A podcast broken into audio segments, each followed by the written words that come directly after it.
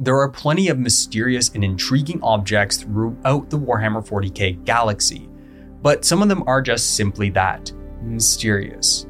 But some play an important role in the grand narrative of Warhammer 40k, and none so as much as the pylons found on Cadia and on various other locations throughout the galaxy.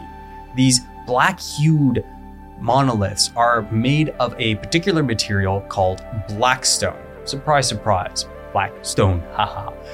The Blackstone has been mined by the Adeptus Mechanicus for millennia without knowing its true power. They have some inkling and understanding of how it could potentially be used, but they were never able to use it to its full potential. And where they actually found the greater concentrations of Blackstone are on tomb worlds of the Necrons unknown to the Mechanicus most of the time when they begin mining these materials, since these tombs are hidden deep, deep beneath the crust of the planets that these tomb worlds are found on. Sometimes the Mechanicus would actually begin to delve deeper into these tombs to find more and more of this concentration of Blackstone, only to be faced with hordes of quiet, unmoving warriors that would gun them down with gauss weapons or to be completely swarmed by the buggy boy scarabs that would show up and take over. But they would be awakening these tomb worlds early. It wouldn't be known until after the fall of Cadia the true purpose of these pylons. And if the Mechanicus had have known how to utilize these pylons to the best of their ability, we may not be in the situation that we are uh, in in the current Warhammer 40k universe. So, what are these pylons? What are they made of? How have they been actually been used throughout the galaxy? And what can be done with them in the future? Let's get into it. The first use of their true power was on Cadia itself. Belisarius Cawl had his theory that pylons were so concentrated at Cadia because they could be used to counter warp energy.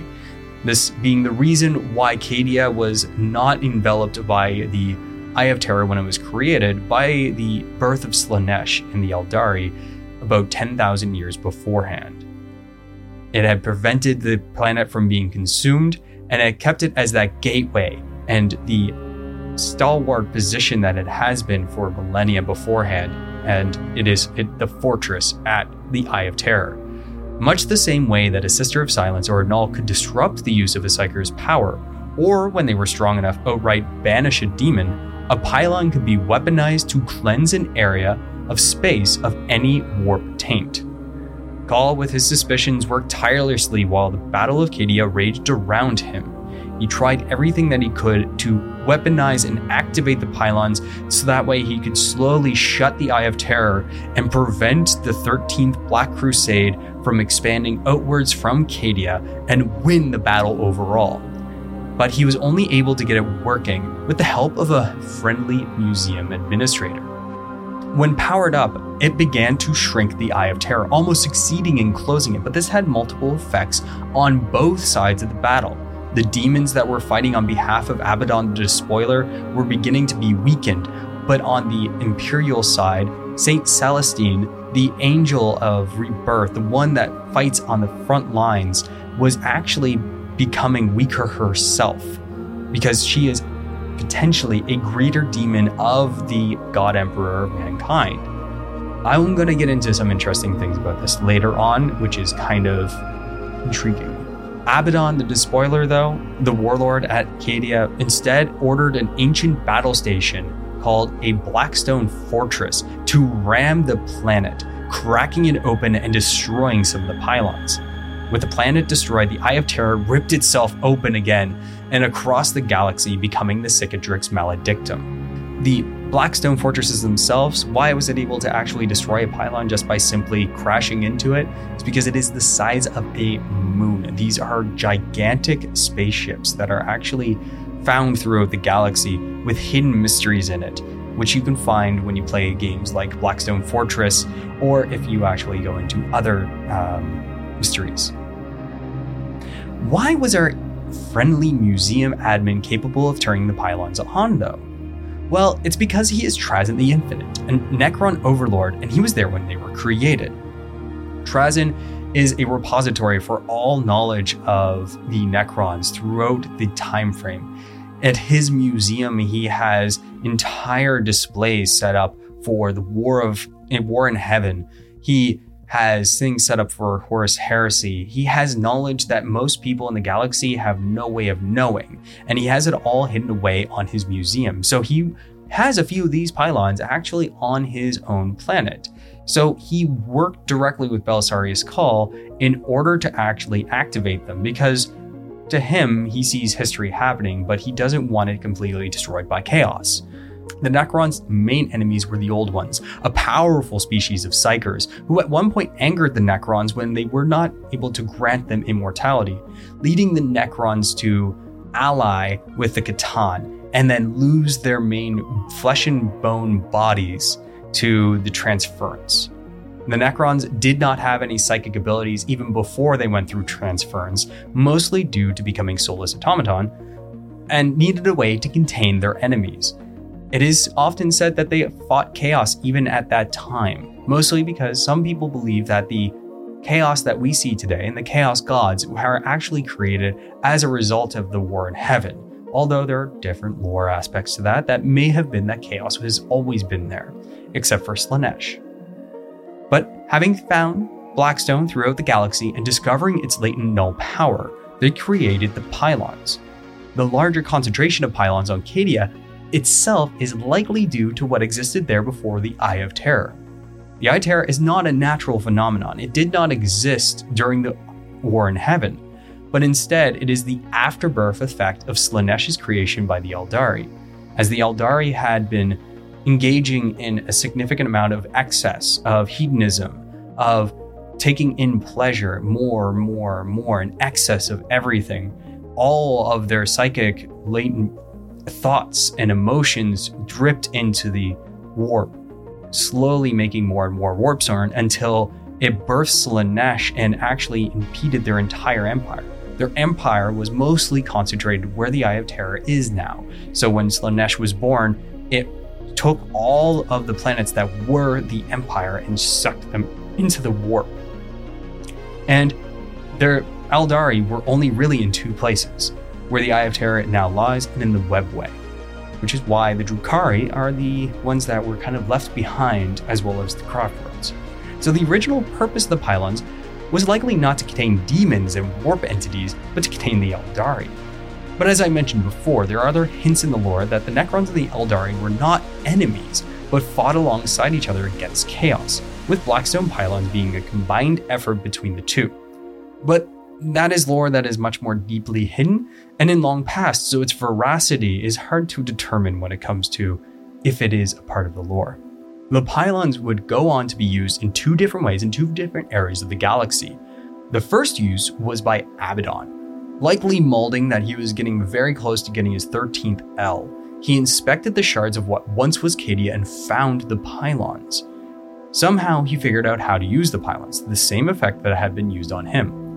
Don't ask me, it wasn't explained, but given the current lore updates that we are having with his agreement and working with Vashtorr to create the Arks of Omen themselves, it is likely that he worked with Vashtorr in order to activate these pylons in the way that we will go on to explain. Understanding that the Primarch Roboute Guilliman had been resurrected on Macragge, he put in place a plan to trap the Primarch and cut off the head of the Imperium in one swoop. While Guilliman fought his way across the galaxy through demons, red corsairs, and helped by a fallen angel, Kyle sent eight fleets to eight different points around Holy Terra.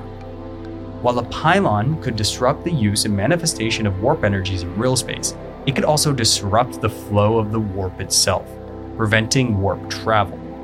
His plan then was to allow Guilliman to return to Terra, then place and activate these pylons at these locations, trapping the Primarch and allowing chaos to spread and destroy the rest of the galaxy. This would also effectively destroy Terra as well, since Terra sustains itself on imports. Even the disruption to the Astronomicon, for the brief time it was off when the fall of Cadia had happened and the Cicatrix Maledictum was spreading across the galaxy, caused the planet to fall into lawlessness and riots. Using the chaos that had come from the Astronomicon being off, though, enabled him to actually go in and attack these eight points without much interference from a larger backlash from the Imperium. His plan almost succeeded if it weren't for a small group of Sisters of Silence, led by Teneo Elea, and a small shield house of Custodes led by Valerian Tu Longanime. This group had left Terra against orders, given the ability to leave by a minister of the High Lords. Before this, Custodes had not left Terra to fight in force for millennia, and the Sisters of Silence had been hiding throughout the galaxy for the same amount of time. They boarded the ship at Vorlese that was carrying the pylon before it could be dropped on the besieged planet below and activated. With only Valeria and Alea left, the others of their cadre killed in action, they led one final desperate charge against the enemy. But before they could fall, Guilliman had entered the system, hearing about their efforts and what they were trying to prevent, and coming with a fleet, defeated the Chaos forces in the system. While the rest of the pylons had been activated, Vorlese became the one route the Imperium could use to leave and enter Terra. It was reinforced, and Guilliman began his Indominus crusade through this narrow warp route. So, when I said that the pylons have played a significant role in the narrative of what is happening now, I really did mean that. The Indominus crusade would not have happened without these pylons having been prevented or if they had been activated. So, they are playing an incredible role into what is going on in the grand narrative. The other use has been in the Pariah Nexus, in a small section of space in the galactic south, near Nocturne, the homeworld of the Salamanders, and near Rynn's world, the homeworld of the Imperial Fists, lies an area of space that is oddly cut off from the warp. Travel into and out of this section of space is difficult. Those that lived in this section of space become sapped of their energy in something deemed the stilling, very similar to what happens in the Serenity movie on a very particular planet, Miranda. At the center of this region is the system of Zendu, home of the Cryptek Szeras, and a vast structure of blackstone pylons. What Szeras is completely up to is not well known, but these pylons are being deployed further and further out from the center and deadening the warp around them. So likely what they are trying to do is set up a area of space where they can operate and begin to mass forces to fight against chaos because they don't have to worry about the entities of the chaos realm actually entering into this area so they can begin to amass and work outwards from there. Not much is completely known about this. There have been some stories that have been brought up about this. but There's an animation that is yet to be released, and it will be released soon, detailing the battles between Necrons and Sisters of Battle. This region also gives rise to one of the more controversial aspects of the Sisters of Battle. As I mentioned before in the Battle of Cadia, when the Eye of Terror was actually shrinking and the amount of warp energy that was being used in real space was diminishing, Saint Celestine was actually weakening as well, and she was screaming in pain that the Eye of Terror was closing. So there is a connection between the faith of the Sisters of Battle and warp usage, and maybe some latent psychic abilities. It's not known how miracles work for the sisters currently, but a lot of the theorization is that it is actually warp based. But there was a sister in this region who is still capable of using her miracles, despite there being no warp abilities being able to use. There was no connection to the warp. A psyker in this area would not be able to use any of their powers. And yet a sister of or a sister of battle could actually use a miracle. So there's some controversy in how these pylons are being used and how they actually connect and how it connects to the, the miracle usage by the Sisters of Battle. I'm not going to go completely into this, but saved it to say that the pylons are now having a greater role throughout the galaxy, and that there is going to be a lot more that comes up with how they're going to be used.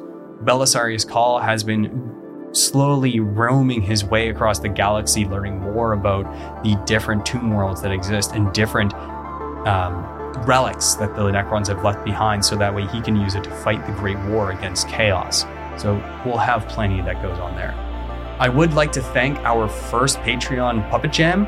Um, he's joined us at the Lord Lord. And if you want to support the channel as well and get us to slowly build out, uh, you can join us at our Patreon at patreon.com in slash in real lore. As well, we do live streams at 11 a.m. on Sundays. Um, where we will be doing painting or building of various models. And while you're there, if you want a super chat, any support that you put into a super chat is actually going to be going towards a fund for Sonam to get her her biggest goal. And this was not my idea. This is completely her thing, but she wants to actually get a Warlord Titan. So any super chats that are made during the live stream will be put into the pot for her to get her um, her big mech. Again, not my idea. If you liked this episode, just follow us at um, In Real Lore on YouTube or on wherever you get your podcasts, and I will see you in the next one. Thank you. Goodbye.